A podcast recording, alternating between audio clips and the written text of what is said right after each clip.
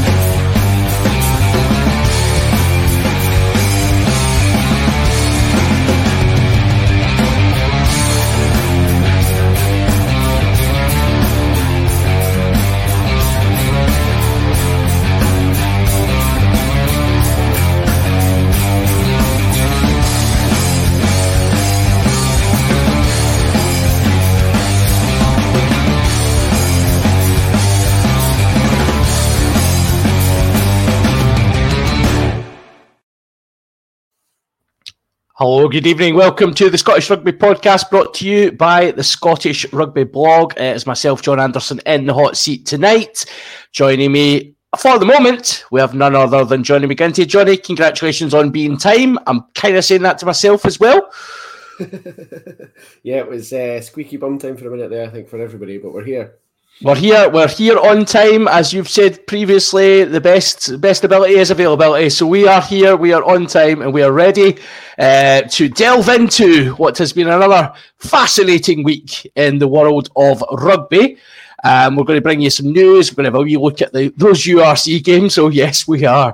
Um, and then we'll have Let's a, do that before he gets here. yeah, well, we're, we're under time pressure, so we'll quickly batter through the news, and then we can we can do that.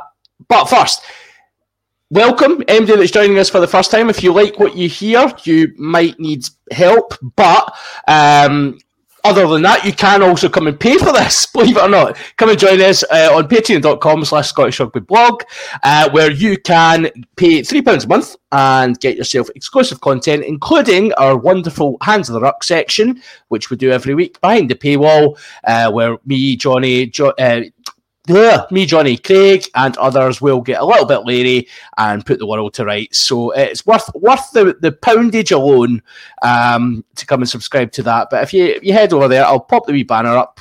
Oh, press the wrong button there. Uh, where is it? It's that one. We'll pop the wee banner up there, and anybody watching this live can come and see that. If you're listening on audio, that makes no sense to you at all. Head over Scott, patreon.com slash Scottish Rugby Podcast and see what you see what you find. Anyway, that was quick. We whistle stop through that. We're under time pressure here because we need to get onto the URC.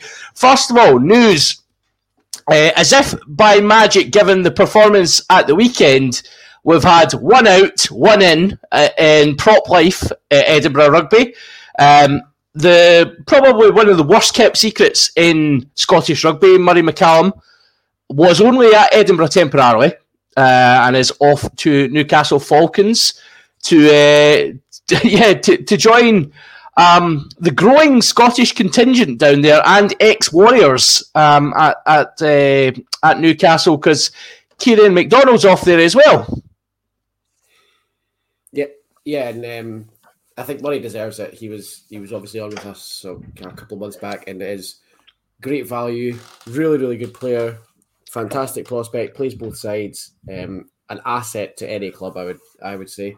I would agree, agree with that. and and fair play Falcons is a is a club that's I want to say it seems like it's a club that's going places, but every couple of years Newcastle seem like a club that's going places, and then it, they just never seem to actually quite get there. So maybe the addition of, of Murray and, and Big K will help them. Well, they're going to have one of the biggest second row partnerships in the history of the world now in Kiran McDonald and Greg Peterson. I saw, I was looking at one of the Newcastle um, forums, and Peterson was described as a bit of a unit. And it's like, well, that, that is as that, that is as understated as you could possibly get. He is massive. Uh, so that'll be interesting to see them linking up again down at Newcastle. I think you're absolutely right. Newcastle always look like a team who are going places. It's just sometimes that place seems to be the championship. So we'll uh, hopefully that won't be the case, uh, and I'm sure Murray will do really, really well down there. Um, so his able-bodied replacement coming north for the second time, although you may not have spotted him first time. Um, none other than Javan Sebastian. Uh, there's been rumours uh, for a wee while about him coming uh, north. Edinburgh seems like a sensible place for him, especially given that if he had signed for Glasgow, I think I would have just quit the podcast. I, c- It's, I couldn't um, handle it. it's it's interesting to me that uh, he obviously is a Scarlets player at the moment, so he, mu- he must have watched Edinburgh Scarlets this weekend. Yeah, yeah. Ah, yeah, that that'll do. That's the club for me. that, that is the level I want to be playing at. Oh dear me. Uh, no, I mean, obviously he's coming north to, you know, he's under the SRU management. He's a Scots, uh, Scots qualified. Joking aside, it's a tight head prop who's actually Scottish, Scots qualified playing in Scotland. It's a, it's a rarity over at Edinburgh. Yeah, it's uh, it's a bit rich for us, I think, who complain about our tight head stocks all the time. To be finally getting a Scottish tight head play for a Scottish team, and me and you sit, sitting here going, ha, ha, ha. Yeah, like, yeah. It's it's exactly what we need. It's what we've been it's what we've been asking for for ages. Um, he will be. I mean, WP Nel is not not going to be around forever, theoretically. Theoretically. Javis pretty su- Sebastian. Oh, I was going to say, I'm. I'm, I'm pretty sure that's how private medical insurance works. Like, they're basically turning WP into a cyborg. Isn't that how it That's what works? That's what they're spending all their research money on. Yeah, yeah. Javan Sebastian will be coming in expecting to be a fixture of the Edinburgh team and Scotland squad, so that's what he's that's what he's he's coming here for. So fingers crossed it pans out that way for him. Yeah, yeah. Well, we we wish Javan all the best coming north. Um, just for certain weeks of the year, we'll not wish him that well. Um, and hopefully he gets a wee bit more game time than last time he was here because whilst he was a Glasgow Warrior, believe it or not, people, he was actually on partnership with Ayr and didn't play very much. Um, and he wasn't injured. So you know, take what you will from that. But anyway, he's obviously made a good career for himself and is now escaping the bin fire that is Welsh rugby. Oh, yes, we will come back to that in due course, people. Uh, looking forward to a wee discussion on that. Right, URC. Let's start with Edinburgh. Oh my mean, days. it feels mean to start with him before he gets here. But at the same time, I'm getting told to turn my mic down two seconds. oh, I see. I thought I had it set. Sorry. There you go. Is that better, guys? Just I, I thought I had I had it set from last time. I always want you to turn your mic down. So Yeah, I know. Is that actually you? You're the Yeah. side chat. yeah, I'm just shady on the side. If the Facebook user in question Turn could, it down. Turn it down. Turn it down. yeah, Further, it- further down. fur- you want it further down? No, I don't really want to. Thank you. Excellent. Yes, I had it set from last time, but um, yes, obviously the the platform we use is occasionally a bit quirky, and I often have to like default back because it loves my it loves my webcam. It loves going to my webcam and it wants to use that as the the thing. But anyway, mics are sorted. This this was all Alan's plan to cut into Edinburgh slagging time. Smart Alan, I Yeah, he- like he it. He just wants you to be quieter when you're talking about Edinburgh. Yeah, it was su- such glee in my voice. Anyway, that was a very disappointing result at the weekend for Edinburgh down at the Scarlets.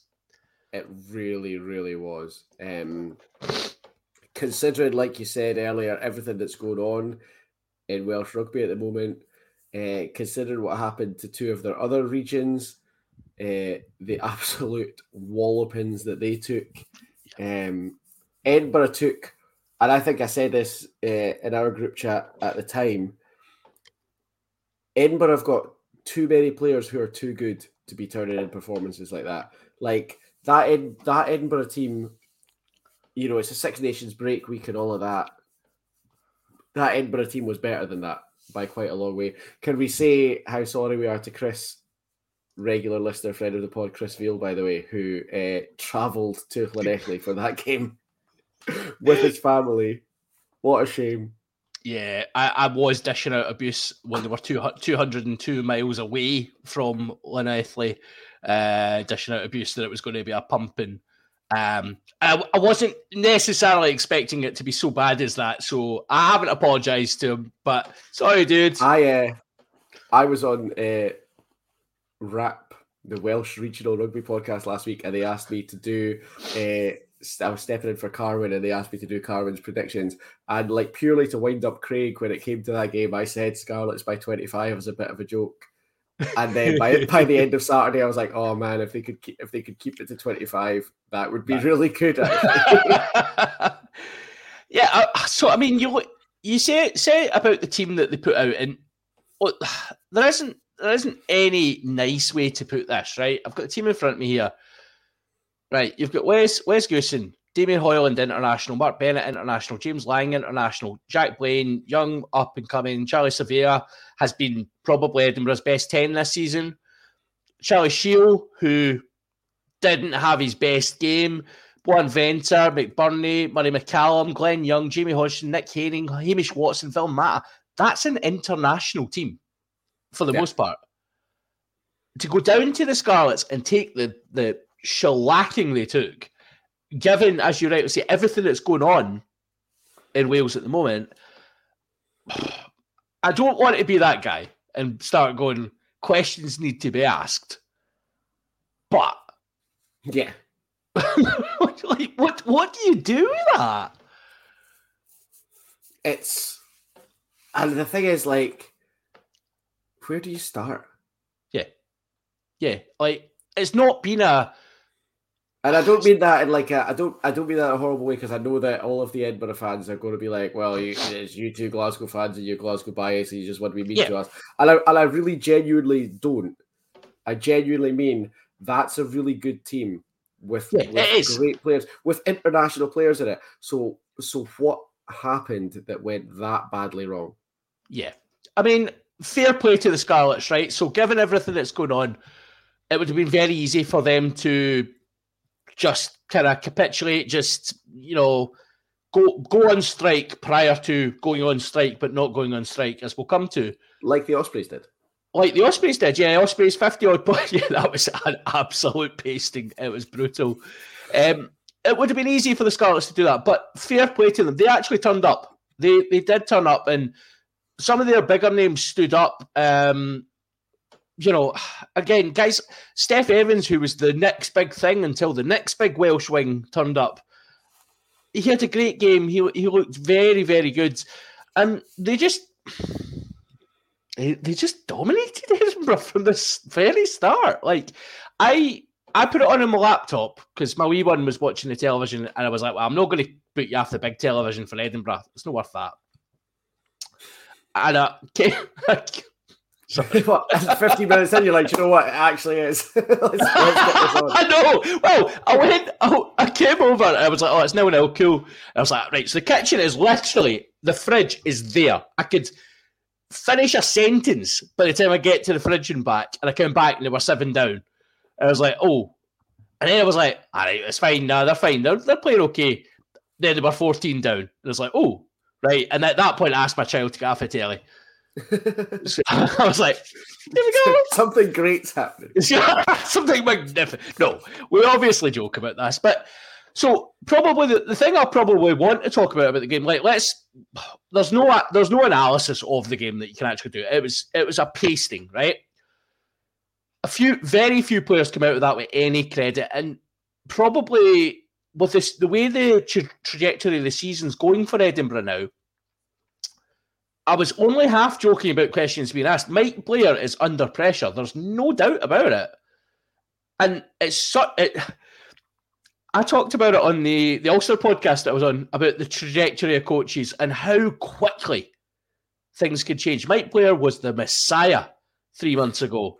Do you remember it was between him and Dan McFarland for who was going to take over? Like I- we were we were getting rid, rid of Gregor Townsend and we were having either Mike Blair or Dan McFarland. And I now do remember this. I don't think anyone would have either of them. Yeah, I, I, that that's what I was saying on Monday night. That actually, Dan McFarland, we were laughed at for suggesting him because it's like, oh, there's no way you could get him.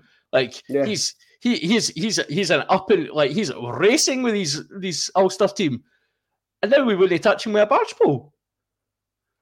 It's The crazy thing how is, quickly like, it turns around. Mike, Mike Blair has been really open and honest and and got a lot of plaudits for that around the Yeah. 1872 Cup when he said, you know, I don't know what to do here. Um, I I don't know why the players aren't responding. I, I can't work out what the problem is, which was great, but that was in December, and Yeah. It's not fixed yet. Like if if you're a coach with international aspirations, where you're only getting players for six weeks at a time, you've had your team now for two months since you said I don't know what's going wrong and I need to work it out so we can fix it, and don't seem to have fixed any of it. Like that's an issue. Yeah, absolutely. And I think you've got you do have that situation where like I think there was a lot of exp- so it's back to maybe the expectations that I've kind of talked about quite a few times in this podcast about people so Edinburgh were better last year. They were much better than Glasgow. Glasgow were honking, right? And yet Edinburgh finished a position ahead of Glasgow and only finished ahead of them because they smashed us at that game that Cammy tried to fight a mascot. Like, you're not.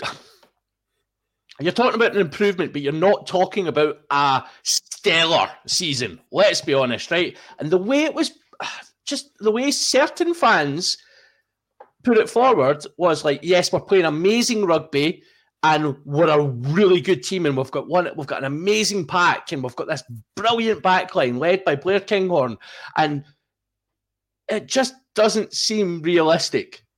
And I think we're having, and I said it in the summer that we could find ourselves in second season syndrome here.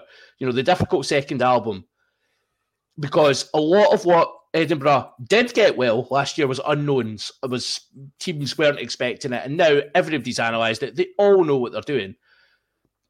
So it's now up to them to evolve, and they're struggling with that. And you're absolutely right. You've got a novice coach who is being very transparent about his his shortcomings, um, and that is refreshing. But it's also how you get yourself the sack. So, because ultimately we're in a performance business, and we'll probably talk in due course about. Uh, some of us have listened to the the Aaron Walsh uh, interview that's been doing the rounds on YouTube and stuff, and uh, Aaron Walsh is the the the mental skills coach that's consulting with Scotland at the moment. And uh, some of the stuff he says is it's very interesting to hear it in the context of seeing professional coaches in action. And Mike Blair is in a position where he's not creating a winning culture, unfortunately, and they may find that uh, becomes a problem quite quickly. Um, what do Edinburgh take away from that, Jonny? Other than, well, I don't know. What do they take away from that? I honestly don't know. To be like, to be brutally honest, they are they're at a real kind of fork in the road now because you're right. They had that great season. People have kind of caught on to them.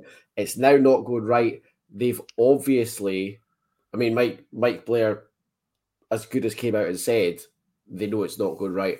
But what they need to do now is they need to work out how to fix it. Identifying it is one thing. The next step is they have to fix it. And and honestly, from having watched that game on Saturday, I'm I'm being I'm being genuine and and like genuine, I'm being genuine and not trying to like take a dig at Edinburgh when I say this. I don't know where I would start to fix that. Yeah, and I Because think that- That team that they put out on Saturday is much better than that. Much much better than that. And so this is an interesting one. I'm going to bring this comment up. So this i was actually just about to come on to this point hamish. Uh hamish allen uh, has said but they qualified for the last 16 of the champions cup though. Good. I- do I get to talk about how much I hate this Champions Cup format? Because everyone qualified for the last 16 of the Champions yeah Cup. you do you do you do. But right so my point was going to be that I wouldn't be comfortable. So, from an Edinburgh fan perspective, and we had this last couple of seasons at Glasgow where people were saying, "Oh, we got this good result, we got this good result," and I do remember enjoying those results, very much enjoying them, but they've been very clear. Look, the bread and butter is your league. We have to be winning consistently in the league. We have to be performing better. And you've got this situation now where Edinburgh are getting these big results, but it's kind of almost papering over the cracks of a season that is disintegrating very quickly in terms of the league. And the other argument that you will hear from from fans, and again, we've done this, so we're experts in this. We know where you're at, guys. Don't worry. If you want, want the number of a therapist, give you one. Danny Wilson. Um, it's that expectation that when the internationals come back, it'll be okay. Because obviously they've got internationals away. They have got very good players away. But as you rightly say, Jonny, that team, that team had lots of internationalists in it. That team was by far and away better than the Scarlets, like on paper. Should have been should have been putting them away, even away from home. And to take the type of res- take the performance out in isolation, take the type of result that is, it's happened a few times this year. So I don't think qualified for the last 16 really cuts it. And this is now your opportunity, Jonny, just to have a little rant about Champions Cup. I like. I don't know, um, because the way that the way that they organise the fixtures in this group stage, I'm one of the few people who actually quite likes it. I like the way that they keep the domestic leagues away from each other. Yeah. I like. It's it's a bit weird that everyone plays slightly different teams, but it's good because you get to see teams you don't normally see. Yeah. You get your home and aways and stuff. That that bit I really really like. But there's what 20 teams in the Champions Cup, and then 16 go to the last 16, two go to the Challenge Cup, and two are out of it completely. So, like, you're talking about 85 ish percent of the teams who go into the Champions Cup carrying on into some form of knockout rugby. Like, it's good for Edinburgh. It's going to be a, a great weekend for everyone that's going down to Leicester. Leicester are no great shakes at the moment either. They might, I mean, Edinburgh might find themselves tumbling down the URC and in the quarterfinals of the Champions Cup. Like that's not out with the bounds of possibility. But the way things are going at the moment, I don't think that the the Champions Cup last 16 is the the banner game that it used to be. Because let's like let's be perfectly honest, Ed, Edinburgh were a good team last year. They were one of the last or the bottom URC qualifiers into the Champions Cup. Yeah. They didn't they they had that great performance against Saracens, but they didn't look convincing in the group stages. They won what two or they win, did they win three? Did they beat the French team both times? I think they might have beat the French team both times. I can't, I can't remember. There, there are teams in those those Champions Cup last sixteen who won one game. Like Yeah. it's it's it is now not a huge thing. It'll be great. It's really good for them. They have put in some really good performances, but it's it's not what it used to be to be in the knockouts of the Champions Cup. I will think it, I will find it quite weird because because I don't I don't think it's impossible for them to be in the quarterfinals. No, The draw that they've got. No. I think. But I they think could there's- also they could be in the quarterfinals and be well out of the Champions Cup places for next year at the same time in basically the same weekend. Yeah. Well, they're eleventh in the league just now, so bit bit of work to do. Um, will we? Will we stick on URC? Um, so Craig can arrive in time and come in. Just as we're talking about Glasgow. Can Yeah. I can I talk about the one thing that really, really, really, really Oh, annoyed please. me on Saturday night? Please, let's do Um, it. Was which, it was it our which group was chat? going to be it was going to be my hands in the ruck, and I talked about it on Twitter. Um, but I feel like it's the sort of thing that really we need to be addressing as much as we can, which is Sam Lousi. I think it was Sam Lousi. Oh yeah, yeah. Guy that he had disallowed could not have done anything more right. So he stands at the edge of the ruck and he watches Shiel mucking about with the ball, and he turns around to the referee and says, "That's out, sir. Is that out?" And Andrea Piardi goes, uh, "Yeah, that's out." So Lousi goes and picks it up and scores, and then it goes to the TMO, and Piardi realizes that actually it never was out, and he and he pings Lousi for offside. Now, by the letter of the law, if the ball wasn't out and Lousi goes and grabs it, then yes, he's offside, right? But if you turn around to the referee and say, "Sir, is that out?" and he looks at the ball and then looks at you and says, "Yes," and then you go and pick it up, I don't think it's very fair for him to then Yeah. ping you for offside when he realizes he got it wrong. Now, I don't know what the solution is, but to me, that seemed really, really unfair. I was like, if I was Sam Lousi, I'd been absolutely fuming. I was quite fuming just watching it. So, so the solution is actually really simple. Uh, and here we go. I'm going to put the world of rugby. I'm going to sort, sort a big, massive Solve bugbear. Solve it. Here we go, guys. Strap yourselves in. This is this is uh, lecture time, right? The simple solution is referees are not coaches and should not be coaching. So, asking referee question like, "Is that out, sir?" The referee should not be giving an answer on that. It is up to the interpretation of the players to go, oh, that looks out, bang, runs, scores, scores a try. Referee doesn't call it. Fine, TMO. Do you know what? It wasn't out. Ah, hard shakes. Good effort.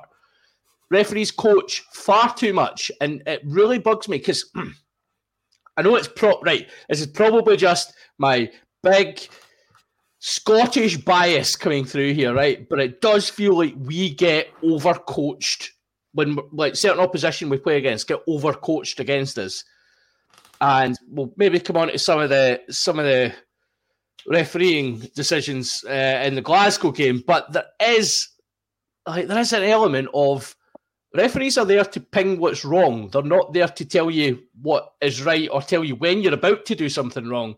It's not a preventative solution. It's uh, you know, they're there to enforce laws. They're not there to go, ah, you're straying quite close to that one there, sir. Yeah, back that up, back that up. Oh, everyone on side. Oh, get behind. A- And I know it's trying to improve the spectacle, but I think it, it's counter to that. It actually harms the game at times because you've got people just being like people don't have to think; they just get you know, back rows stand on the edge of the ruck and get coached through it by the referee. You do that in minis. You don't do that at professional level. Like, it doesn't make sense to me. But I would, I would just scrap that. I would say referees, you're not allowed to coach them. Don't, don't ask the referees questions on those things. You ask it after the play. But yeah, that won my ticket. Anyway, that, that really annoyed me.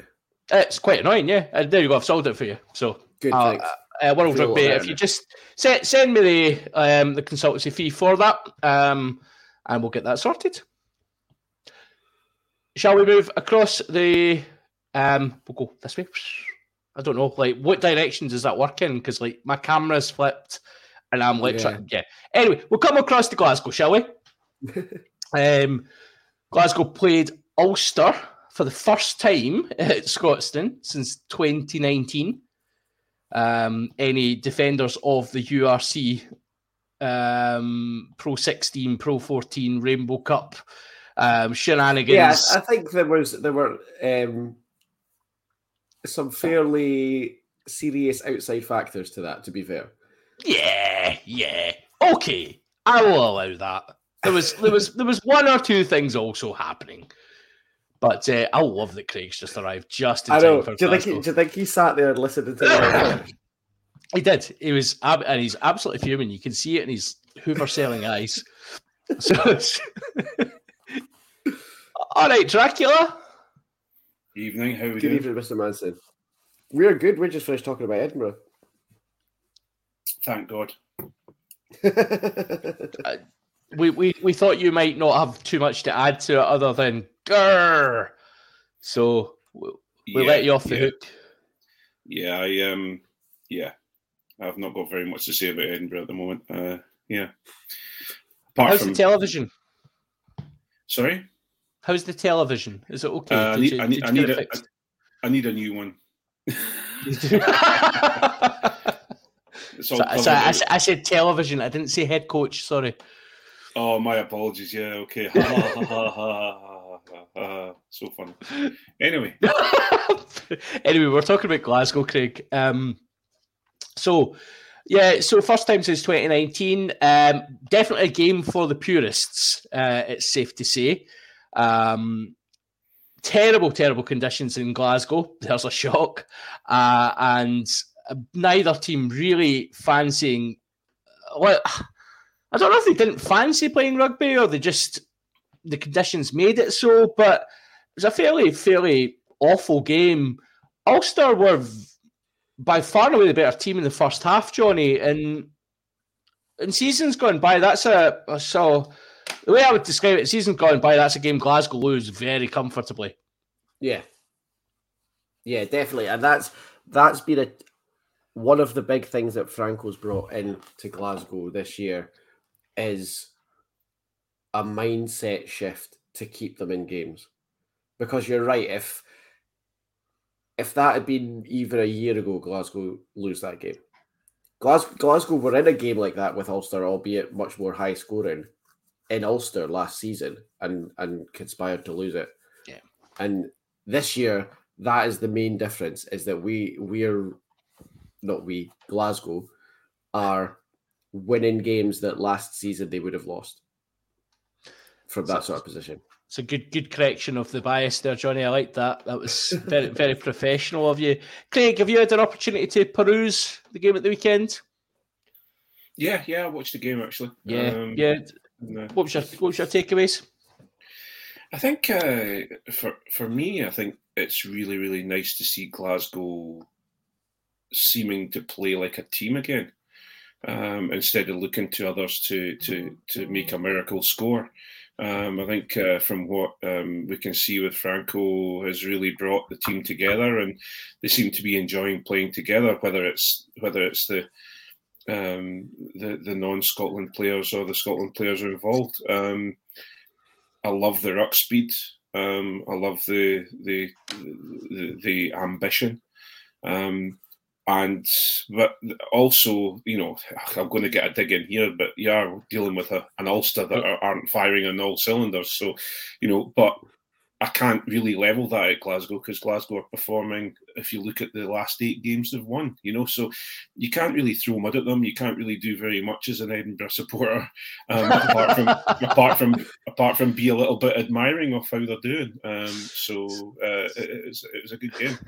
This is how it goes sometimes, buddy. We were there the last couple of years. Yeah, this this It sounds like certainly last season, but opposite. Well, the, thing, the thing is, I wasn't as harsh on the on the on the, group, on the group chat on the group chat that we have. I wasn't as harsh as Mister Anderson and Mister Ginty. I've got to say, in fact, I was. If any if any of our listeners were watching Twitter as well, I wasn't as harsh as Cammy was the other day. Cammy well. absolutely brought the violence, didn't he? Yeah, I, I, I, here was me thinking it was Johnny that was posting. On the, I know some of the things that I get accused of. wow. I like to think that I'm harsh but fair, personally. yeah, well, you know, Look at that. I, I was, I just kind of went, that if these are my friends, where are my enemies? My God. So, Craig, I'll stick with you for a second. Speaking of non Scotland players, Ali Price came off the bench in the second half, and for me, probably changed the game. Um, looked very assured, kicked kicked a lot of ball, kicked a lot of ball, um, but a much much improved performance from Ali Price. No chance we'll see him this weekend, do we? It depends on what Tooney's wanting to do.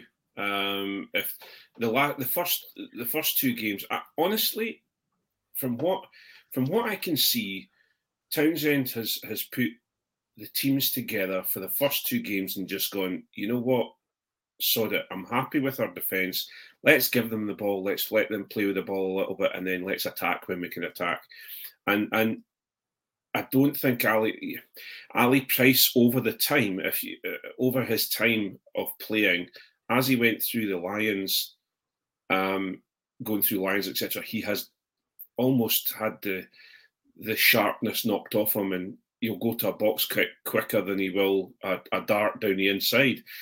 So he's uh, whether it's um he's he's become more rugby intelligent and he's made this decision right. I must go, I must box kick here, or uh, you know, that's what he's doing. What Saturday showed was at at, um, at showed that he's still not lost any of his class. Um, I just don't. I, so, so to answer your question, John, I th- I think he'll stick with Ben White and George Horne. But on the other side of things, if he did bring Ali Price in, you know that he's looking to attack in the first half and then bring Ali Price on to kind of steady the ship. Uh, you know, do a Greg Laidlaw-ish style um, of, of of finishing off. You know. I think I think it was interesting because I think the conditions in particular really played into that. Like you're absolutely right. The development of Ali Price, he has become more of a game manager uh, in that sense, less, less of the dynamic sniper that George Horne definitely brings. And I think Glasgow do benefit from having that speed uh, at nine. And actually, you know, Horn Horne is definitely number one at Glasgow. There's suggestions even Dobie's maybe number two at Glasgow. You know, Price is, is really struggling for game time. Um, the the, the conditions themselves were were really really really difficult. But game management. Let's, let's speak about the other side for a second, Johnny, because we had the situation, and I believe as of today, perhaps he may find himself Scots qualified. Um, John Cooney came off the bench for for Ulster, the world renowned game manager John Cooney. Um, what was your take on it? And you've heard me speak about this. Where do you place him in the Scotland pecking order, Johnny? Right. We've just spoken about Ali Price. Ali Price is 18 months out of being a test lion. Test lion, correct. And can't get on the bench for Scotland. Yeah. So, in what world does it make sense for either party to bring John Cooney into the Scotland squad? He's 32 years old. Like this isn't this isn't Ben Healy, and I know like people sort of equate the two of them. No, no way. Ben Healy Ben Healy's 22, Three, 23. 23 and and is playing in a position where if we're all being honest, and I said this to you guys a couple of weeks ago, if we if we set aside the Edinburgh side, the Glasgow side, the like stirring the pot about BK fifteen or whatever you want to do, if we're being perfectly honest, we've got two test quality fly halves. We've got Finn Russell, we've got Adam Hastings, and Ross Thompson and Blair Kinghorn are suitable-ish replacements, but you wouldn't want them to be the test fly half that you're relying on. So you bring over a 23-year-old like Ben Healy, who's shown some really interesting stuff at Munster, who's probably got 10 or 15 years of international rugby in him. That makes all the sense in the world. John Cooney a full decade older than him in a position where we've got a test lion who can't get on the bench, never mind starting, is madness. Like, I've got a theory about it because I, my theory is oh, that the only the only people who keep persisting with this as like a credible news story are are people pushing the narrative of Scotland going around stealing other people's players. And so True. they've they've picked the fact that John Cooney's become eligible for, eligible for Scotland to go, oh, and now Scotland are going after John Cooney and they're going to have John Cooney in their team. We're not. Scotland have got no interest in John Cooney. John Cooney would be absolutely mental to come and try and get a game for Scotland because I'm I'm not as harsh as you. I wouldn't put him at eighth, but I certainly wouldn't put him in a matchday squad. He'd if he was very lucky, he'd be fifth. Very lucky. We're going very lucky for fifth. Craig, you would take Cooney at Edinburgh, though, right?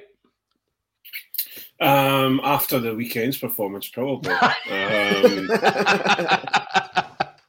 I think uh, uh, you know, I, Charlie Shiel's just just unlucky. He's he's not had the game time that he needs yeah. uh, to develop, and and he and he and he showed himself as as just. don't know about it was rusty or just he just looked like he needed more game time. He, he, he, you know, so I think Vellacott is right on the edge of knocking on the door of Scotland. Um, you know, if, if Ben White didn't come along, you probably would have seen Vellacott coming in and getting a getting a cap at least. So uh, really, I don't. Cooney would be great to come into Edinburgh as our, you know, you got Vellacott starting Cooney on the bench or the other way around, um, and and develop more of uh, Charlie Shiel. But um, I, he's not gonna he's not going to come over here and, and lose the opportunity to play for Ireland. Um, you know, at last gasp, just to come over and play second fiddle to Ben Vellacott at Edinburgh. You know, um, so you know, yeah, I'd take him, but I think he's a big chunk of money for for that we could be spending on someone else. So let's, but we'll just we'll finish up on, on, on this part. I just want to talk very briefly. You mentioned Charlie Shiel there, Craig.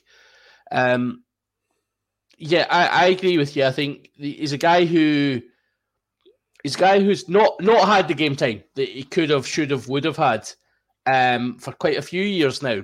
Yeah, and we still talk about him as possibly still in the kind of the George Horne, um, almost Benjamin Button style approach we have to our scrum halves, where just because he looks young, I mean, Charlie Charlie Shiel's twenty five, right? Yeah.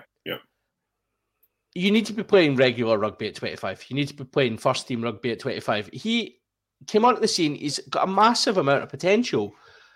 So it's interesting hearing you just describe that scenario there where you've got Vellacott and Cooney and still developing Charlie Shiel at 25. I, I, John, John, I, I, totally understand what you're saying. What I'm trying to do is, is give the guy a bit of a break. No, no because, I, I know. Because, no, had, because to be brutally honest, you had you had a shocker, and, and had a shocker. It's for, you know, I would have preferred to have seen Pyrgos on the part than him. And, and you know my oh. and you know my, we're not, you know we're not on Patreon yet, Craig. Easy up. You know, you know my feelings on on on Henry on Henry. Dirty uh, language to yourself. Yeah, yeah. Wash your mouth out. well, ever, ever since Henry steered me out uh, at, at, at, at the Edinburgh game, because um, this is going to help, Craig. Yeah, this is going to help. no, no, I, I, think, I, I know what you mean, mate. I'm trying. I'm being flippant here, and I, and I do apologise. What I'm trying to say is that I still look upon Charlie Shiel as someone who's developing. Um, I think you, you are at this point now, though, where I think Edinburgh have done the have done what we need them to do, and that is bring on a, a, a possible international level ten. Um, I think nine is now where we are because Vellacott, I think, is very very good. Um, I'm looking for, you know, I, I like Vellacott as a team player, as an Edinburgh player. He plays well to Edinburgh game plan.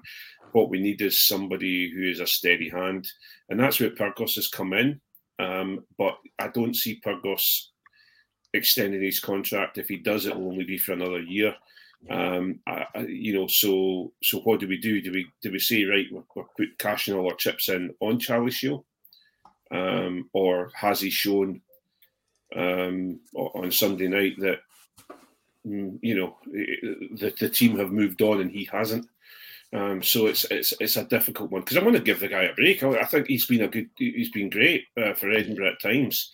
Um, but I just, I just, you know, um, I think if we're, if we're, going to do anything, I think we get him out and play, let him play some uh, some Super Six and and, and, and get him playing regularly. You know, he needs to play rugby. That's the thing. He needs yeah. to play rugby at age twenty five yeah, I, I totally agree with you. And yeah, without you know bandying about the point, he did have a shocker.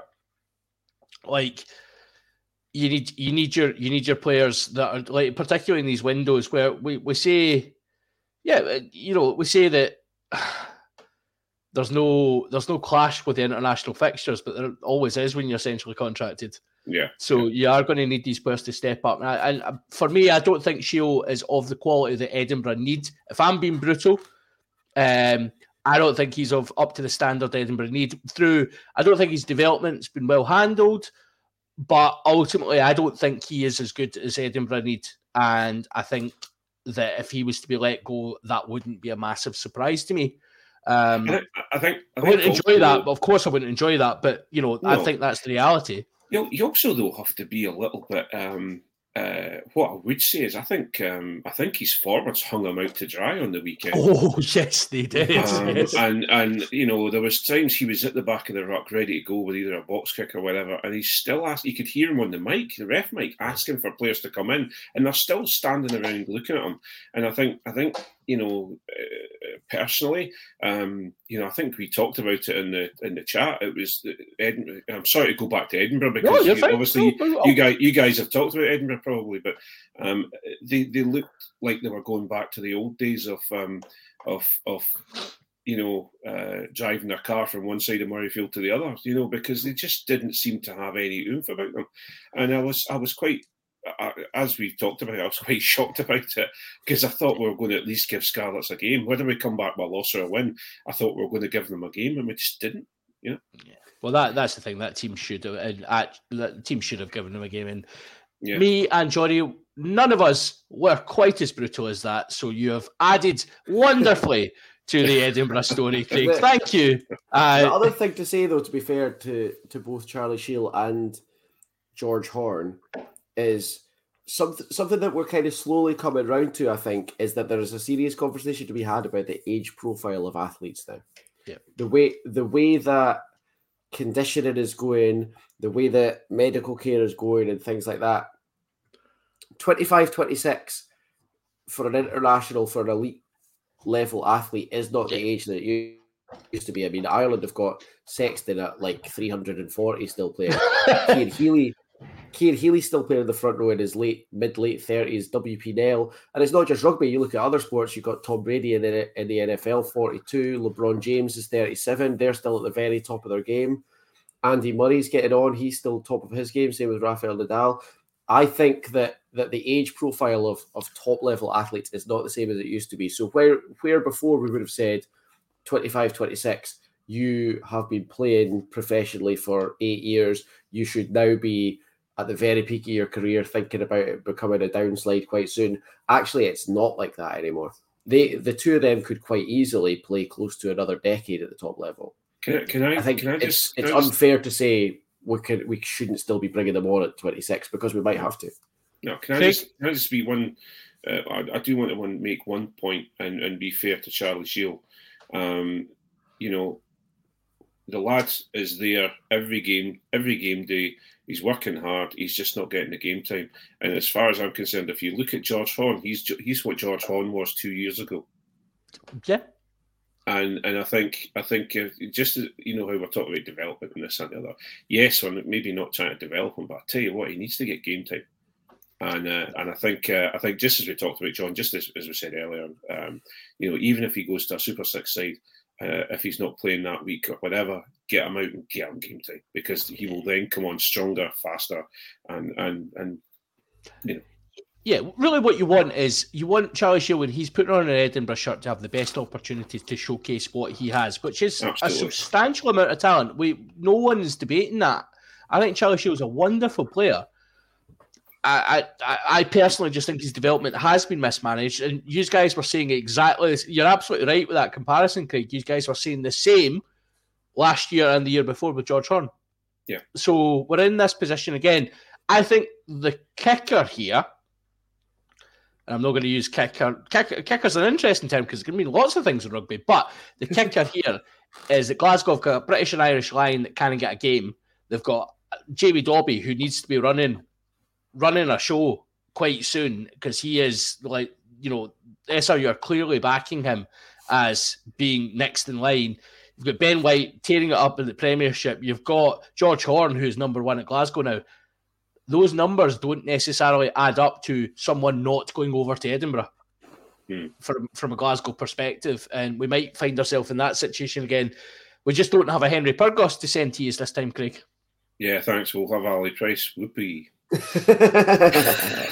Oh, oh, I'm sorry. Do you not have enough lions? Would you like No, Zander no, as no. well? yeah, just typical. It's always a way. Oh, honestly, have to deal honestly, with, have to deal with your cast-offs. I tell you. We've, we've got to deal with your test lion cast. off. Yeah, I know. What- honestly, do you want Alan it Dell as well? Would you like Dell back? Of course, I mean, he would look lovely in Edinburgh shirt. Oh, of course it would. Yeah, Alan Right, Dell looks so- lovely in anything. Be serious. this is true. Right, executive decision. We're going to save the Welsh bin fire for Patreon. Yes, you lovely Patreons, you're going to enjoy that. Anyway, uh, we will cover the whole of the Welsh bin fire, but Wales is uh, Welsh rugby is on fire, and There's a there's a there's a tier two team um, qualify for uh, Patreon. uh, they're not twelfth in the world yet, Craig. That's this weekend. Yet, no, that's that's very unfair of us because we have lovely Welsh listeners who have obviously gloated marvelously over the years and because there's no end of uh, discomfort. So um, we will of course be civil to them. Sh- let's talk Six Nations. Um, let, let's not talk about South Africa, Johnny. We don't need to talk about South Africa. We're not going to cover the Glasgow game for South Africa. In my head, it's not even happening. It's fine. It'll be okay. Um, Six Nations, France this weekend. We don't know the teams yet because it's a Sunday fixture. Really quite upsets me. Um, but what are we expecting to see? Same again? I yeah, I think I think as as near as damn it, we probably do know the Scotland team because I don't see any reason to make any changes. I don't see why you would make any changes, other than obviously get rid of Zander. He's a penalty magnet. Get WP Nel back in. Scoot. I, please, Leave please, the team please, as it is. yeah, please, please find your emergency exits here, here, and here. Uh, Craig, some people over your side of the woods. Um, I'm saying your side of the woods. Obviously, you're not in Edinburgh, but you're an Edinburgh fan. Uh, the chant was Watson will be will be in the, the squad. Now, based on the showing at the weekend, that surprises me. Yes. Um, but on the other side of things, do first things first. I don't think he will be. I think if he is going to be anywhere, he'll be on the bench. I don't see him. Um, I don't see him replacing Crosbie. I think the Crosbie, Fagerson, um, uh, uh, Jamie Ritchie back three is is a winning one. It's working very very well, um, and uh, especially considering a lot of people um, said, "Luke Crosbie, come on, get a grip." Um, you know, and I'm, I'm I'm pleased he's he's he's proving a few people wrong. But as far as I'm concerned, uh, no matter what, I love Hamish, and Hamish has done a huge amount um, for the Scotland jersey, for the Edinburgh jersey. Um, I just don't think he's really just right there yet. But you never know. It's Tooney. Um, you never know what might happen. This is very true. Now we do know a few things uh, because Johnny, you'll have seen the picture of the Glasgow Warriors heading off to South Africa. Uh, so we know there's a few players have been released. So chances of them getting back from South Africa in the event of uh, an injury very, very, very slight. Um, Simon Berghan's away. Mm-hmm. Scott He's Cummings. in South Africa. Scott Cummings is in South Africa. Sam Johnson, obviously expected. He's in he's in South Africa. Um, the Berghan one is the one that the Berghan one's the one that flummoxes me, right? Because ultimately, Simon Berghan is at the moment third choice. Now, I can only imagine Javan must have been tearing it up in training and ripping up trees and blah blah blah. But let's be honest, Berghan's been third choice. He he was he was the bench for England. It just seems a massive risk that like players go down injured all the time, and the international game is the is the priority here. And actually, this is a rescheduled game that we almost played with the kit man playing at fullback. Like you know, we were we, it was pretty dire straits at one point. So I don't understand why we're not just letting this one go. Oh, Johnny's electricity's just went out.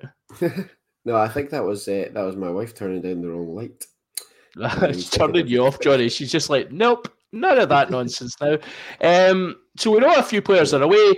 Uh, Craig, France, the wounded beast, after the greatest Six Nations game of all time, trademark according to some fans from Ireland. Um, what what are you expecting to see? Uh, it's it's got to be same same again, hasn't it? It's got to be much a muchness. Um, it really does. Um, I think. Uh, I think if we go with the same team, I think if we go with the same work, um, I, I, think we'll. I think we'll do very very well. I don't know if anyone listened to the Finn Russell on the BBC podcast, but um, he sounds incredibly in, in control, incredibly ready for the game, um, and it, it's it. Dare I say it gives me a little bit of excitement. Um, so it'll be interesting to see. I think. I think Haouas is playing. I think he's starting because um, because uh, what's his name? The other Atonio's, prop, uh. Atonio's been banned, so Yeah. Jamie Ritchie will get a get a chance to wind his ticket and see if he gets another punch in the face. Um, so we'll, we'll wait and see. I I think we're I think we're due a full on win, um, and I'm uh, I'm excited about it. As, as in a full a full um, Stade Francais, um, and but I would like to see us win win that way rather than maybe have a uh, have uh, France having a brain fart, if you know what I mean. Yeah. Um, uh, so it'd be interesting to see. But yeah, I think I think I think the team's confident, and I think if we go in co- with confidence, and, and, and France are now starting to wonder, are they confident? Um, and you know, uh, dare I say they're the underdogs at this one. Right. Final question on this, Johnny. This is one for your specialist subject here. Scotland run out onto the pitch. Who is wearing the 15 jersey for Scotland? Stuart Hogg. I can see the arguments for Yep. for Kinghorn. He was great when he came on. He was Yep. really, really, really good in that Wales game. Has been anytime he's come on at fullback recently for Scotland. Hoggy was quiet the first little while, got injured. I can see why people are saying that, but at the end of the day, Stuart Hogg's about to hit 100 caps for Scotland. He's already a record try scorer. We know exactly what he can do. He's a, he's a talismanic player for Scotland. Yeah. And I've said this over and over and over again. Blair Kinghorn on the on the bench is a weapon that a lot of countries don't have. And and I know people want to see him start, and and every player wants to be starting. Obviously, I don't think anybody goes, "Oh yeah, I, I want to be a really great bench option." But Blair Kinghorn is is a bench option that most countries haven't got, and the, like he could be a game changer off the bench in three or four positions, and it, that's a strength that that we really need to utilize as much as we possibly can. I think that's that's fair for me. I, I, I, I agree, Johnny. I don't think there's necessarily like a massive argument there. I think I, I, I think Blair Kinghorn was exceptional, um, exceptional last week, week before last. Sorry, uh, and I think he has looked great coming off that bench. And I think that's where we, we have said he does. You know that twenty-two shirt is his. It's you know it's a, it's a great shirt and it works really well assuming that everything goes to plan and Finn Russell can continue. But then that's always going to be the case because anybody you bring on at 22 that Finn Russell is coming off the park again is going to be a problem. It's going to it's going to hurt Scotland. Nobody, nobody doesn't matter if you're a specialist fly half or you know have, have doesn't matter if you're Dan Carter. Coming, Finn, Finn Russell is better than you. Just enjoy it. Um, so That's a brave statement to make. well, yeah. I mean, maybe peak Dan Carter, maybe maybe not, but um, yeah, Dan Carter at Racing, uh, Finn showed them up big time. Uh, anywho, we sh- that was quite very Canadian. Anywho, um, right, we, we, don't know where that came from.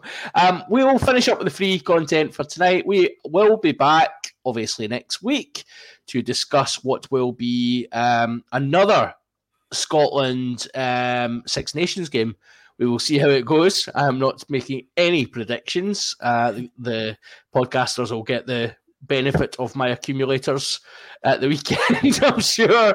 Um, which is always good fun. I was I was gutted, gutted in Wales. That was close, but anyway. Um, yeah, we'll be back next week. We'll have a wee chat about um, the most ridiculous rescheduled fixture in URC history, um, and we'll have a wee look at the the Six Nations and see where we're at. For now, it is goodbye from me, goodbye from Jonny, and goodbye from Craig. Bye. all. Well,